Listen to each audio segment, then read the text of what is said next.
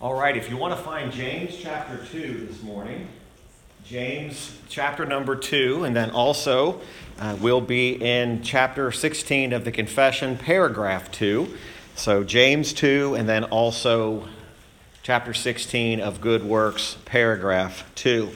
I want to begin by looking at the text in James 2, and we're going to read uh, an extended portion of this chapter, not the entirety of it, but we're going to begin in verse 14 and read down through verse number 26.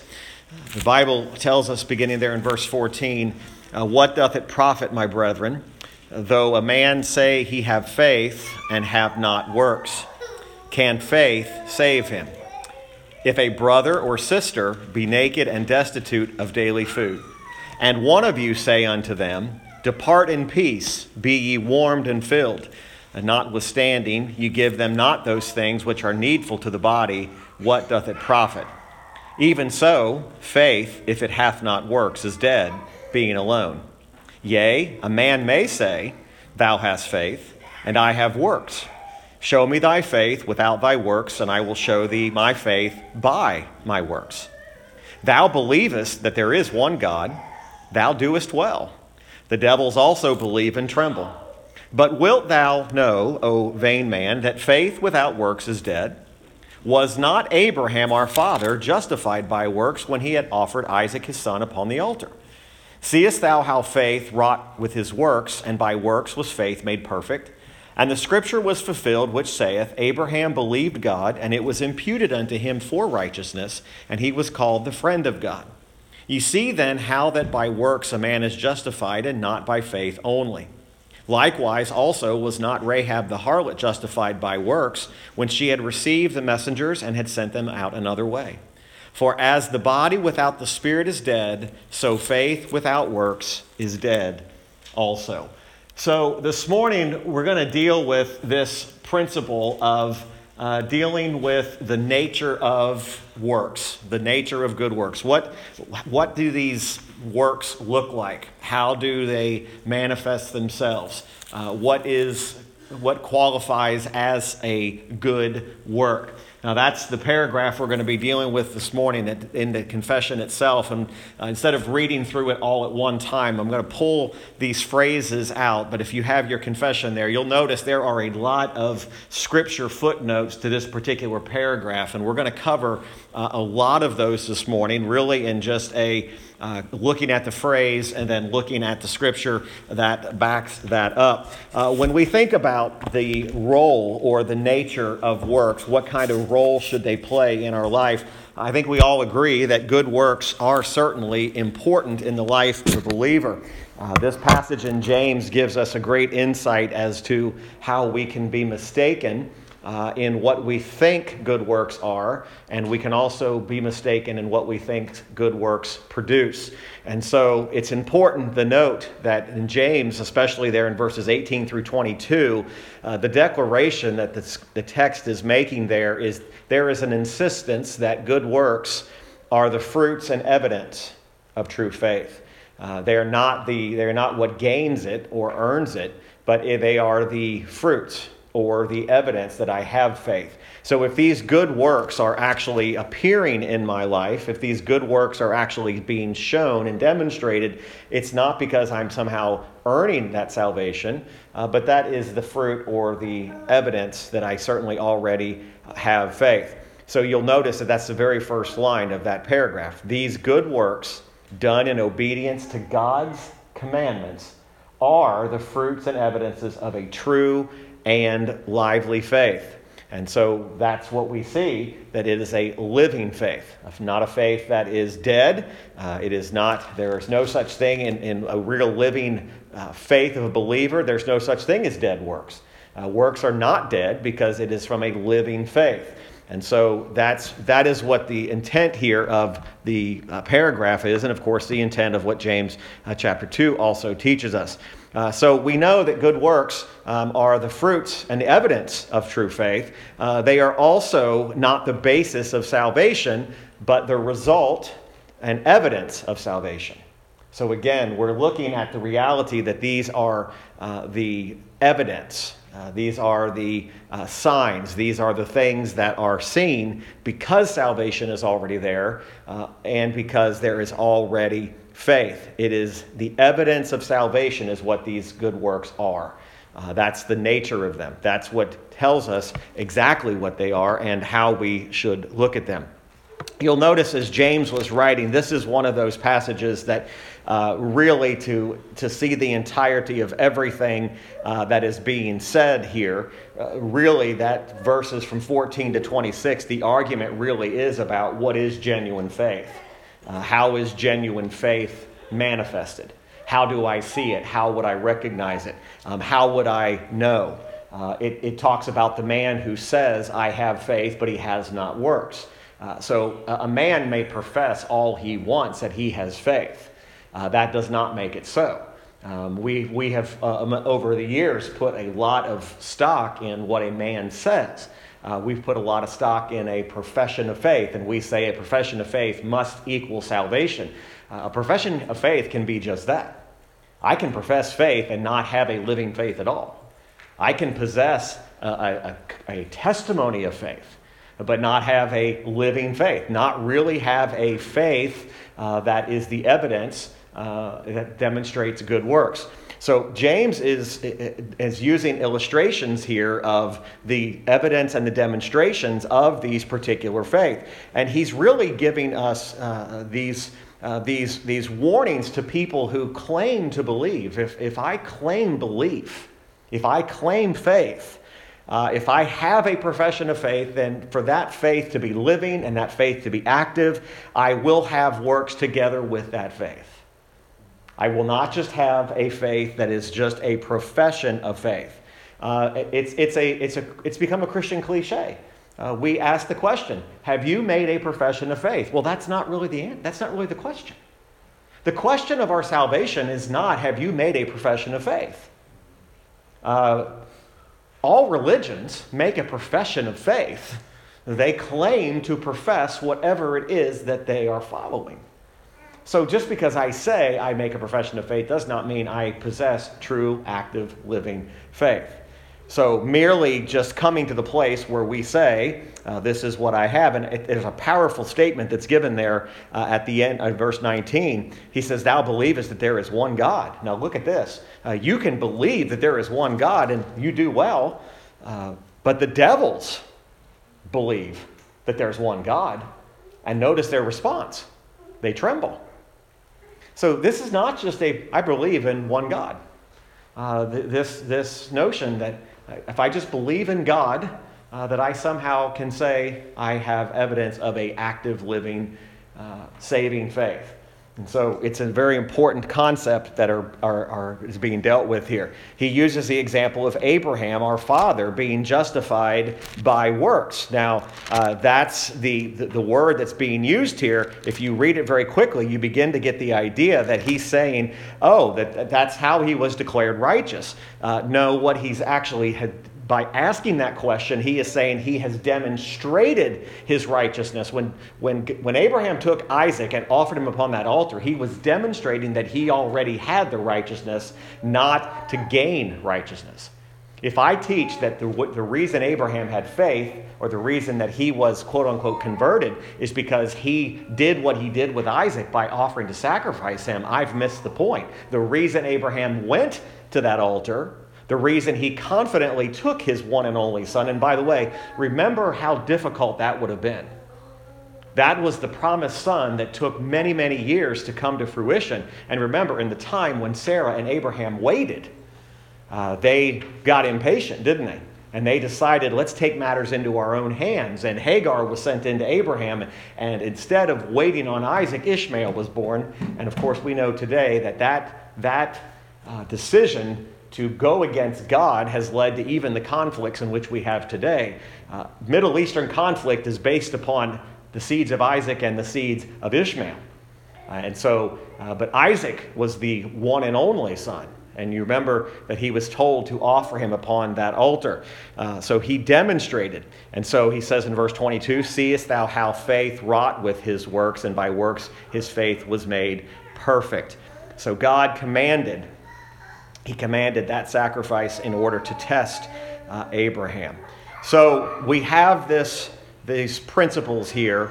And, and, and again, to verse 24, you see then how that by works a man is justified and not by his faith only. Or again, how by works a man's faith is demonstrated, how it is, it is uh, counted to him as being that which is active. So the distinction here is what really is the difference between the pure gospel and a false man centered, free will only gospel, right? So you have the difference here between what's the pure gospel. Now, the pure gospel is going to always include that there is going to be living, active evidence, fruits that will manifest themselves in the life of the believer. Now, how does that enter into the free will idea? Because we often, like we learned last week in the first paragraph, we get what these good works are, we often get it wrong. Uh, we begin to think that this is a good work, this is a good work, and this is a good work. And what we're going to learn a little bit today is that these good works are often not what we identify them to be. And sometimes we believe that what we're doing uh, is actually a good work, and in reality, uh, it is something that we believe is earning us or gaining us some type of favor with God. And so we understand that these good works are going to demonstrate, they're going to come out as a result of something. Now, notice what it says it says, and by them, believers manifest their thankfulness strengthen their assurance, edify their brethren, adorn the profession of the gospel, stop the mouths of the adversaries, and glorify God. Now, really, that's the nature of what good works are. You notice, and I'm not trying to be a smart aleck this morning, but you notice that the good works are not spelled out in the idea of a certain job that a person might do in the church. Like it doesn't say a good work is uh, uh, cleaning. And again, every church building needs it, right? Or uh, supplying. Um, but what it does say is that it contains all of these ideas. Thankfulness strengthens our assurance. Think about the reality of our good works ought to strengthen our assurance in Jesus Christ. So, this is the purity. This is the purity that we're, we are wanting to be critically concerned about. So, these good works are absolutely critical and important to show that someone's faith is genuine. That's the idea. Faith without works is dead, just like he gives the illustration. For as the body without the spirit is dead. What does he mean? If there's the spirit, even in the physical realm, if the spirit leaves the body, that body, that, that shell is dead. But even on the spiritual side, Without the Holy Spirit dwelling within us, we are dead in our trespasses and sins, and our faith is also dead. If a man or a woman says, I have faith, but they do not have the Holy Spirit, do they truly have a saving faith? No. No matter how many good works they have. Because the Spirit's presence is that assurance that we know we are in the family of God. It's one of the assurances that the Bible does teach us. So we're going to talk about these in, in just a moment. We'll come back to that. So really, let's let's kind of outline this before we go any further. What we've kind of already said. So the nature of these good works is, is paragraph two teaches us that good works are not the basis of salvation, but the result and evidence of salvation. So that that really gives us um, the, the key distinction between the two. Good works are absolutely critical and important to show that someone's faith is genuine. Now, where the disagreements are going to come in is when man tries to argue with what is a good work and how do you define it. The church has tried to figure this out for years, and sadly, the churches have often gotten into this role of determining well, here's what we say is a good work. Now, we're going to deal with a concept here in this paragraph in just a moment that really will get us really will get us thinking about what's what's going on here. So, but what we do notice is that when we explain this is that the teaching of the paragraph and the scripture is stated in James 2:18, faith without works is dead. So there's really three things we're looking at primarily today.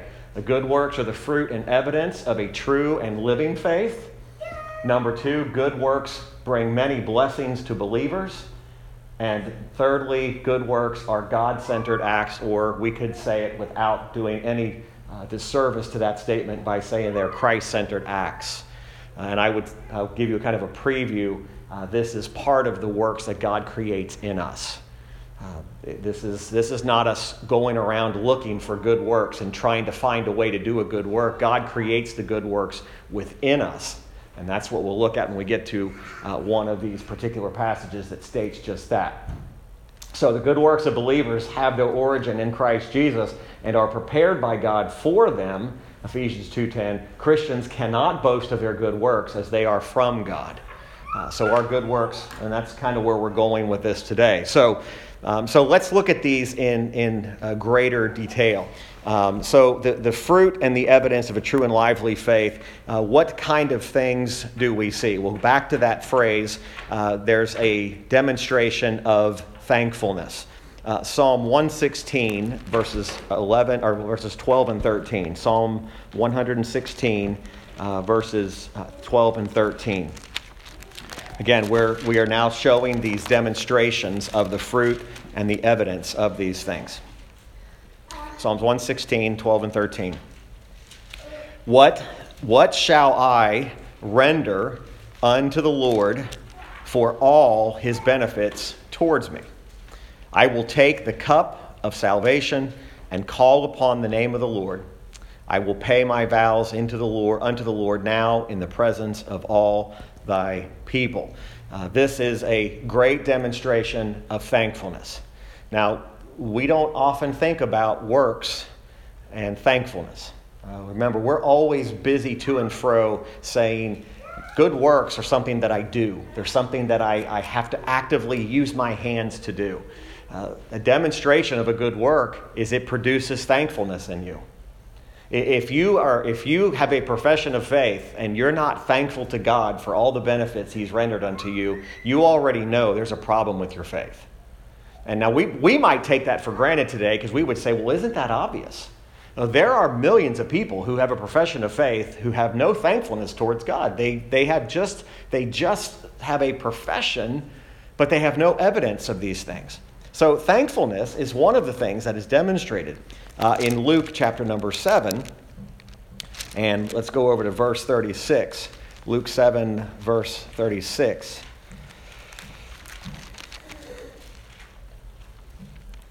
I'm sure we will not get through all of these today, but that is certainly fine. We'll uh, carry it over to next week.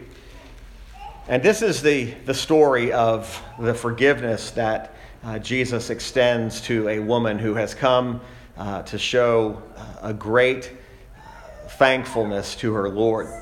Verse 37 of Luke 6 says, And behold, or Luke 7, I'm sorry, Luke, and behold, a woman in the city, which was a sinner, when she knew that Jesus sat at meat in the Pharisee's house, brought an alabaster box of ointment, and stood at his feet behind him, weeping, and began to wash his feet with tears and did wipe them with the hairs of her head, and kissed his feet, and anointed them with the ointment.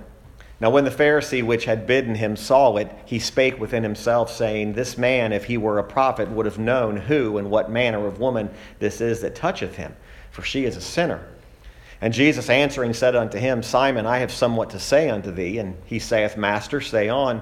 There was a certain creditor which had two debtors, the one owed five hundred pence, and the other fifty. And when they had nothing to pay, he frankly forgave them both. Tell me, therefore, which of them will love him most? Simon answered and said, I suppose that he to whom he forgave most. And he said unto him, Thou hast rightly judged. And he turned to the woman and said unto Simon, Seest thou this woman? I entered into thine house. Thou gavest me no water for my feet, but she hath washed my feet with tears and wiped them with the hairs of her head. Thou gavest me no kiss, but this woman, since the time I came in, hath not ceased to kiss my feet. My head with oil thou didst not anoint, but this woman hath anointed my feet with ointment. Wherefore I say unto thee, her sins, which are many, are forgiven, for she loved much. But to whom little is forgiven, the same loveth little. And he said unto her, Thy sins are forgiven. And they that sat at meat with him began to say within themselves, Who is this that forgiveth sins also? And he said to the woman, Thy faith hath saved thee. Go in peace. Uh, we notice and see that there is a thankfulness there is a, a worship, uh, there is a desire to anoint uh, the Savior. And so we see that there is this direct connection between uh, what the Savior has done for us and our thanksgiving.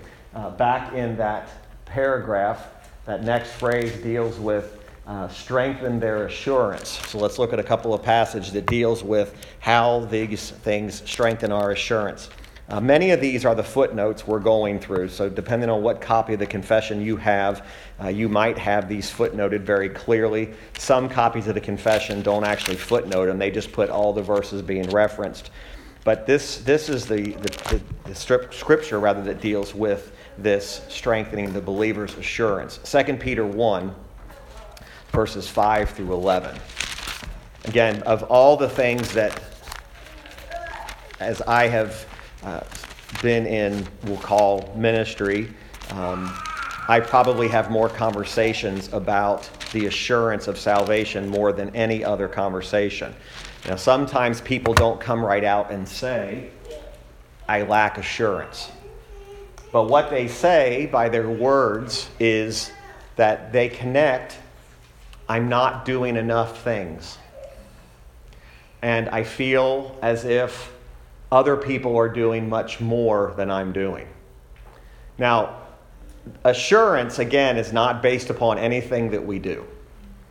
Your assurance is not based upon what you do or do not do. Now, there will be the outflow of those things, but 2 Peter 1, verses 5 through 11, uh, there is this this principle here. And Peter, of course, is talking about the things that are um, added uh, to our faith. So he is not talking about here's how you come to saving faith. Uh, because Peter begins the letter, second, the second epistle, by saying, Peter, a servant and an apostle of Jesus Christ, to them that have obtained like precious faith with us through the righteousness of God and our Savior Jesus Christ. I love that beginning of the letter because Peter lays it out. He says, Listen, if you have obtained like precious faith, here's how you obtained it through the righteousness of God, through the Savior Jesus Christ. Period. Nothing that you did, nothing that you will do, has obtained this faith. However, he does say, as he reads as we go on, he talks about what he has given us. Look at verse 3 according as his divine power hath given unto us all things that pertain unto life and godliness. Good works are evidence of godliness, they are evidence of faith. But now notice what he says. He says, Whereby are given to, unto us exceeding great and precious promises, that by these ye might be partakers of the divine nature, having escaped the corruption that is in the world through lust. And beside this, giving all diligence, add to your faith virtue, and to virtue knowledge, and to knowledge temperance, and to temperance patience, and to patience godliness, and to godliness brotherly kindness, and to brotherly kindness charity. For if these things be in you and abound, they make you that ye shall neither be barren nor unfruitful in the knowledge of our Lord Jesus Christ. Now look at this. But he that lacketh these things is blind and cannot see afar off, and hath forgotten that he was purged from his old sins. Wherefore, the rather, brethren, give diligence to make your calling and election sure. For if ye do these things, ye shall never fall. For so an entrance shall be ministered unto you abundantly into the everlasting kingdom of our Lord and Savior, Jesus Christ. Wherefore, I will not be negligent to put you always in remembrance of these things though ye know them, and be established in the present truth. So there are these evidences, these certainties. Again, notice these things make reference to brotherly kindness, they make reference to charity, uh, they make reference to virtue and to knowledge. Do you see where the danger can come in that instead of focusing on these God created things in us, we can get focused on the busyness. We can get focused on the busy work. We can lose sight of the fact that God would much rather us show brotherly kindness than to do a work that seemingly is seen by all men. Or that someone acknowledges, boy, you're really doing a good work for that church body. What if we actually demonstrated these works? What would happen in a church where you actually had temperance and patience and godliness and charity You had these things actually occurring, and that was what people's good works were. When, you're, when you have these things being generated in you as a result of what God has done for you, you are not running to and fro trying to find ways to do good works. They are the natural evidence and manifestation of what's taken place in you. And so there's an assurance of what's happened here. Uh, 1 John 2 3. 1 John 2, 3. And again, anytime we go to these passages, it's difficult to not expound them fully, but uh, we, see the, we see the overriding uh, principles here. 1 John 2, verses, let's read 3 through 5. And hereby we do know that we know him if we keep his commandments. He that saith, I know him, and keepeth not his commandments, is a liar, and the truth is not in him. But whoso keepeth his word in him, verily is the love of God perfected. Hereby know we that we are in him.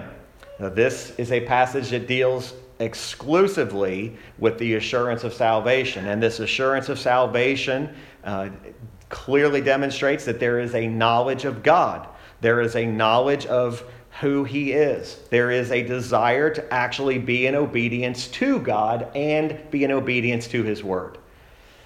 So, people that are struggling with assurance, it comes down many times to simply not taking God at his word of what he has said. Your assurance ought to be strengthened as you go.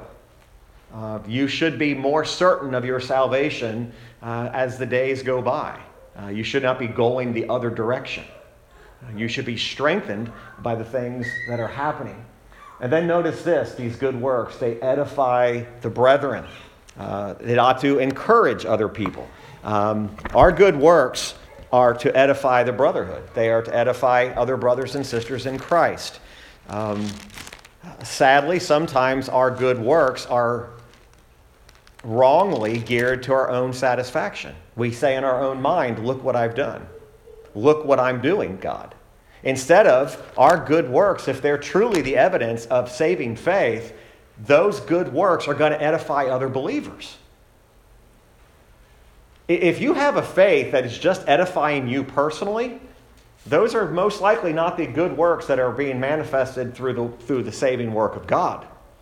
Because it's, we are not an island, folks. We are not an island into of ourselves that simply get to say, well, I do all, all my good works just between me and God.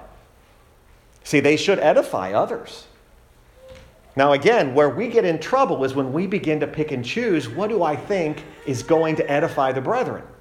Uh, Paul deals with this in 2 Corinthians 9.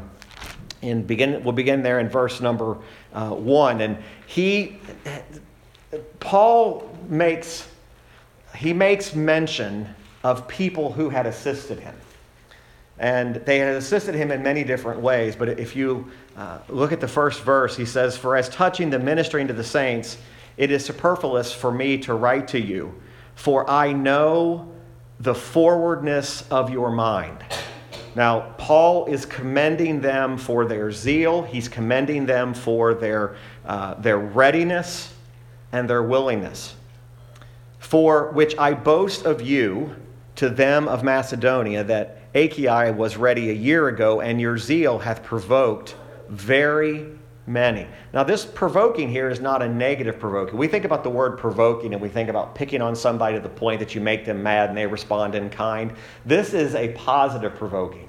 That your zeal, Paul says, your zeal and your readiness and your willingness of mind to assist has provoked many others it's edified them.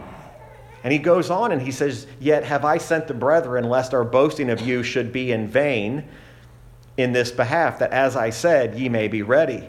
Lest haply, if they of Macedonia come with me and find you unprepared, we that we say not ye should be ashamed in the same confident boasting. Therefore, I thought it necessary to exhort the brethren that they would go before you unto you and make up beforehand your bounty, whereof ye had noticed before, that the same might be ready as a matter of bounty and not of covetousness. But this I say, he which soweth sparingly shall reap also sparingly, and he which soweth bountifully shall reap also bountifully. Uh, the point here is Paul is really instructing them. Uh, there was a, a, collection that was happening, and it was to help other believers. And he said, Your zeal and your readiness to give to these works have edified the brethren, they have strengthened the brethren. This next one um, is one I don't think we think about, but it talks about adorning the profession of the gospel adorning the profession of the gospel. What, what do good works do? Uh, it actually makes the gospel more real. It makes the gospel real to even an unbeliever. Uh, Matthew 5:16 is one of the verses that is referenced uh, in this paragraph regarding this. Um, the, the old old timers used to talk a lot about adorning they would not necessarily use the same phrase, adorning the profession of the gospel, but they would use the biblical terminology, adorning the gospel. The word adorn means to put on, it means to wear, it means to, to almost as a robe to have that gospel on. In Matthew chapter 5, verse 16, which is one of the footnoted verses, it says, Let your light so shine before men that they may see your good works now, notice their response when they see the good works and glorify your Father which is in heaven. You see, these good works have a purpose. These good works uh, are, are works that attract people to the very glory of God. The, the great problem with a works based salvation is that it attracts no glory to God, it attracts all glory to what man can do. When I, think, when I can claim or I claim that my good works save me, I'm, I'm robbing God of the glory that is alone due to Him. A, a, a religion that's based upon good works is a travesty to a God, to, to the real God, because God only gets the glory for any of the good works that happen in our life. Uh, Titus 2, verses 9 and 10. Titus 2, verses 9 and 10.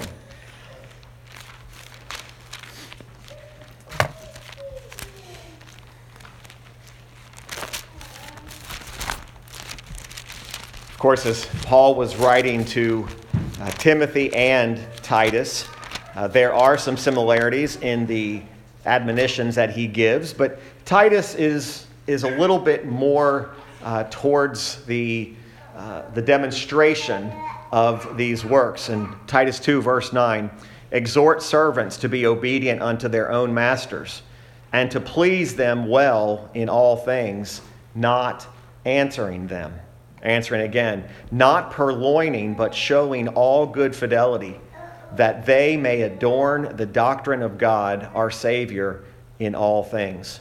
For the grace of God that bringeth salvation hath appeared to all men, teaching us that denying ungodliness and worldly lust, we should live soberly, righteously, and godly in this present world. Looking for that blessed hope and the glorious appearing of the great God and our Savior Jesus Christ, who gave himself for us that he might redeem us from all iniquity and purify unto himself a peculiar people zealous of good works. These things speak and exhort and rebuke with all authority. Let no man despise thee. It's interesting to me that one of the passages that the confession writers used and, and footnoted with this adorning of the gospel uh, is the very gospel itself. Uh, that it is God who has brought the grace to us, and that as a result, the, pro- the product is a people zealous of good works.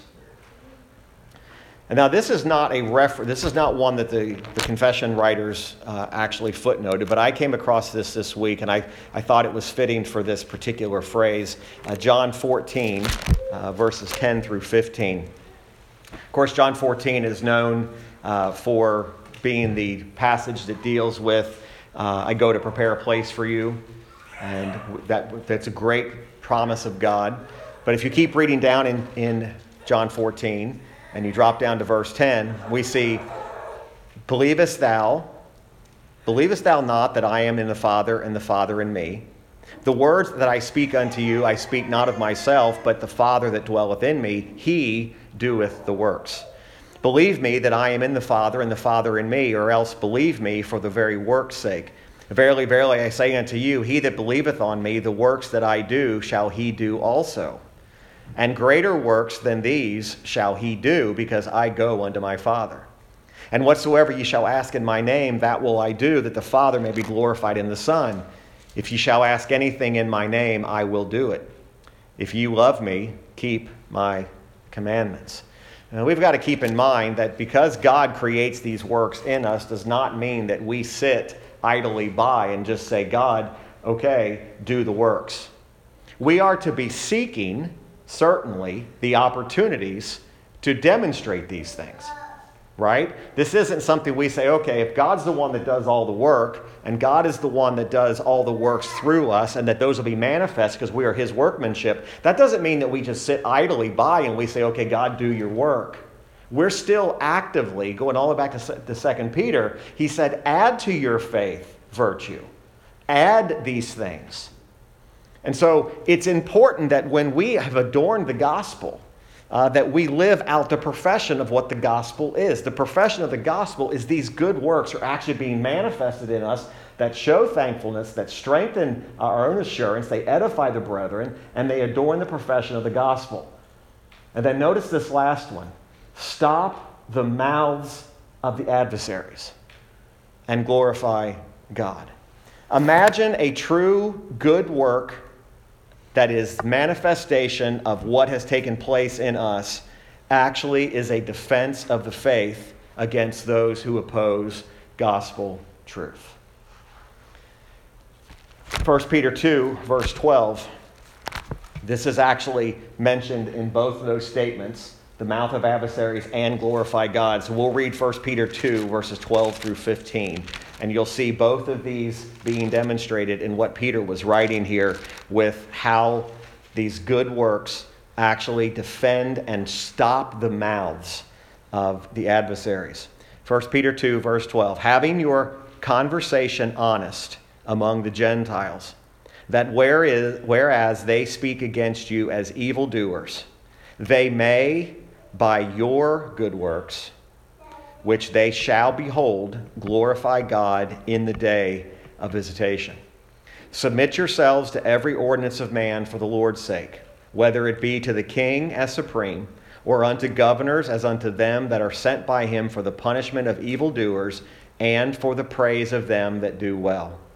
For so is the will of God that with well doing ye may put to silence the ignorance of foolish men as free and not using your liberty for a cloak of maliciousness, but as the servants of God. Honor all men, love the brotherhood, fear God, honor the king.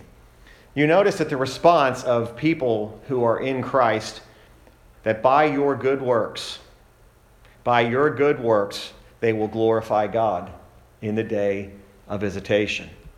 There are those who will oppose the gospel. There are those who will stand in direct opposition against the gospel. But even in our stance of good works, it shuts the mouths of the adversary. It gives them really no excuse as to what is happening and what is being said. Philippians chapter 1. Paul, of course, knew what it was to be a prisoner and he knew what it was to be in prison for nothing more than preaching the gospel. And those who maybe oppose this view of these good works say, well, if these works were so great that they glorified God, why did they show, why did they throw Paul in prison? But notice, notice what he says in verse 9 of the first chapter of Philippians.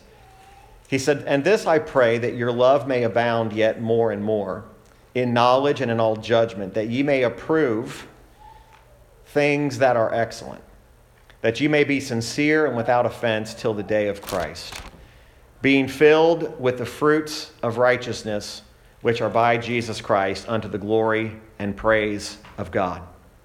But I would ye should understand, brethren, that the things which happened unto me have fallen out rather unto the furtherance of the gospel, so that my bonds in Christ are manifest in all the palace and in all other places. there's probably not a single person who was a non believer who looked at Paul and said, while he's sitting in prison, he was actually demonstrating the good works of God. Now, that's something, if you put a sign up sheet out in a church, hey, anybody want to be involved in a good work outreach? We're going to send you to prison. Nobody signs up for that. There's a big difference in going to minister at the local nursing home and going to minister saying, you're going to go spend 30 days in jail. The point is, is that we don't view that as a good work because it doesn't, it doesn't, it doesn't connect in our rational, human, limited mind. Paul says, everything that's happened to me has fallen out with regard to a furtherance of the gospel. Some would say, well, that he sure didn't shut their mouths in that. Well, actually, if you keep reading on, he says, notice how, notice what Paul's prison experience, watch how this fills out almost all the things that he says. He's thankful that he's in prison. His imprisonment actually leads believers to manifest their own thankfulness, strengthens their own assurance that if Paul is in prison, Paul is strengthening us that he edifies the brethren and that's what he's doing. He's not in prison saying, Look, whatever you can do, after midnight tonight, I want you to get anything you can and come bust me out of prison. He never once asked for anyone to come get him out. But yet he says that these things have fallen out rather under the furtherance of the gospel, so that my bonds in Christ are manifest in all the palace. What he's saying is, My bonds are a picture of good works to the adversaries who put me in here. It's being manifested to them that they have no excuse. And many of the brethren, watch this, and many of the brethren in the Lord, waxing confident by my bonds, are much more bold to speak the word without fear. Instead of the brethren getting more afraid and saying, I don't want to go to prison, he said, You know what my bonds have actually done? They've actually encouraged and edified other people to be more bold. Confident by my bonds, much more bold to speak the word without fear. There was truly a fear that they dealt with that, look, this is a fearful thing because to preach the gospel then was almost a certainty of imprisonment. Folks, I know things can get bad in our country, and I know things can get all out of whack and disjointed. But do you realize that what we're doing today in Paul's day most likely would have ended up in some sort of arrest and imprisonment, and we are here free? But what happens when the day when they start imprisoning preachers of the gospel? What happens when they start taking away the ability to even gather? There's no doubt that when Paul went to prison, many people said, Oh, this, this gospel thing, this will just get you in trouble. And Paul says, No, I'm thankful God put me in prison because by my imprisonment, He has helped you, He's assured you, He's given you confidence that now you can speak with boldness. And I love what Paul says here because I wish, I wish the churches of today would get this concept. Some indeed preach Christ even of envy and strife, and some also of goodwill. The one preach Christ of contention, not sincerely supposing to add affliction to my bonds, but the other of love, knowing that I am set for the defense of the gospel. What then?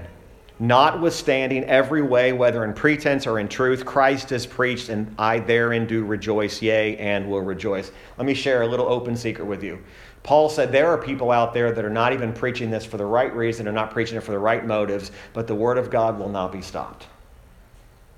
And he said, if, even if they're doing it for the wrong motives and the wrong reasons, I rejoice that Christ is being preached. Do you know that even the wicked of this world are carrying out the plan and the purposes and the sovereignty of God? So when you guys and I look out on the horizon and we say, this wickedness that can't be from God. If we believe that God is sovereign, God is even using wicked kings, wicked rulers, and even wicked judgments against his people in order to further his plan. See, we are so compartmentalized that we say, well, this is a good work, this isn't a good work. This qualifies as a good work, this isn't a good work. We try to define degrees of good works by saying, well, here's what a real good work looks like. What these, what these confession writers were taking from the scripture was saying, these good works are not something you go from place to place trying to figure out what's a good work. They are the natural manifestation, the evidence that you are a child of God. It's good works created by God in Abraham that led Abraham to take his son, his only son, up to Mount Moriah and, and go as far as raising the knife. It's the good works of God being manifested in Paul that allowed him to sit in prison and to preach boldly. Paul did not pull him up by his sandals. Didn't pull himself up and say, I'm going to stand in defense of the gospel. You know why he stood in defense? Because that was the good work being created in him by the power of God. That's why we're going to find out. It may not, for the older adults in the room and the middle aged adults in this room, it may not be during our generation, but we're going to find out where real faith truly resides. There's going to come a day when there is going to be a great purging of the churches all over this world where everybody is going to be tested and only the real faithful who are in Christ are going to be standing. Don't be shocked. Don't be shocked if half of what people who call themselves churchgoers, when this happens, flee like people on a sinking ship. Because anybody can make a profession of faith. I can give an altar call and I can say, Come and make a profession of faith. I have not given you the true gospel. I have simply given you something that is only going to stand on its own merits and say, I made a profession of faith, so I must be okay. And the question really is this morning is your the nature of good works are so that it will demonstrate itself in your life. If I have a profession of faith without works, my faith is dead. If all I do is say what I am, but I never give evidence of it, then there is a problem. So next week, what we're going to do is we're going to deal with the, the last phrase of the whose workmanship they are, creating Christ Jesus, there into that having their, their fruit unto holiness, they may have the end eternal life. So we'll deal with uh, that phrase. I went way over this morning, so let's go ahead and pray.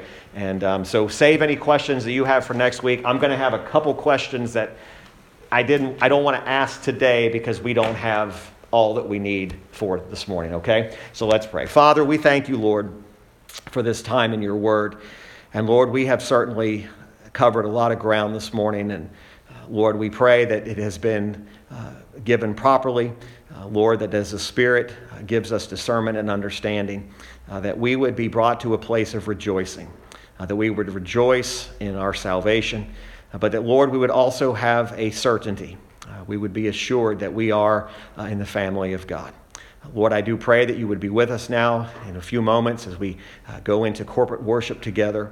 Uh, Lord, we pray for those that are already here. Uh, we pray for the, any needs that they have. We pray for those that will be joining us. And Father, we just pray that today will be to the glory and honor of your Son, and that we will lift up the name of Christ high, and we would do it uh, boldly and without any shame. And it's in Christ's name I pray and ask these things. Amen. All right. Thank you.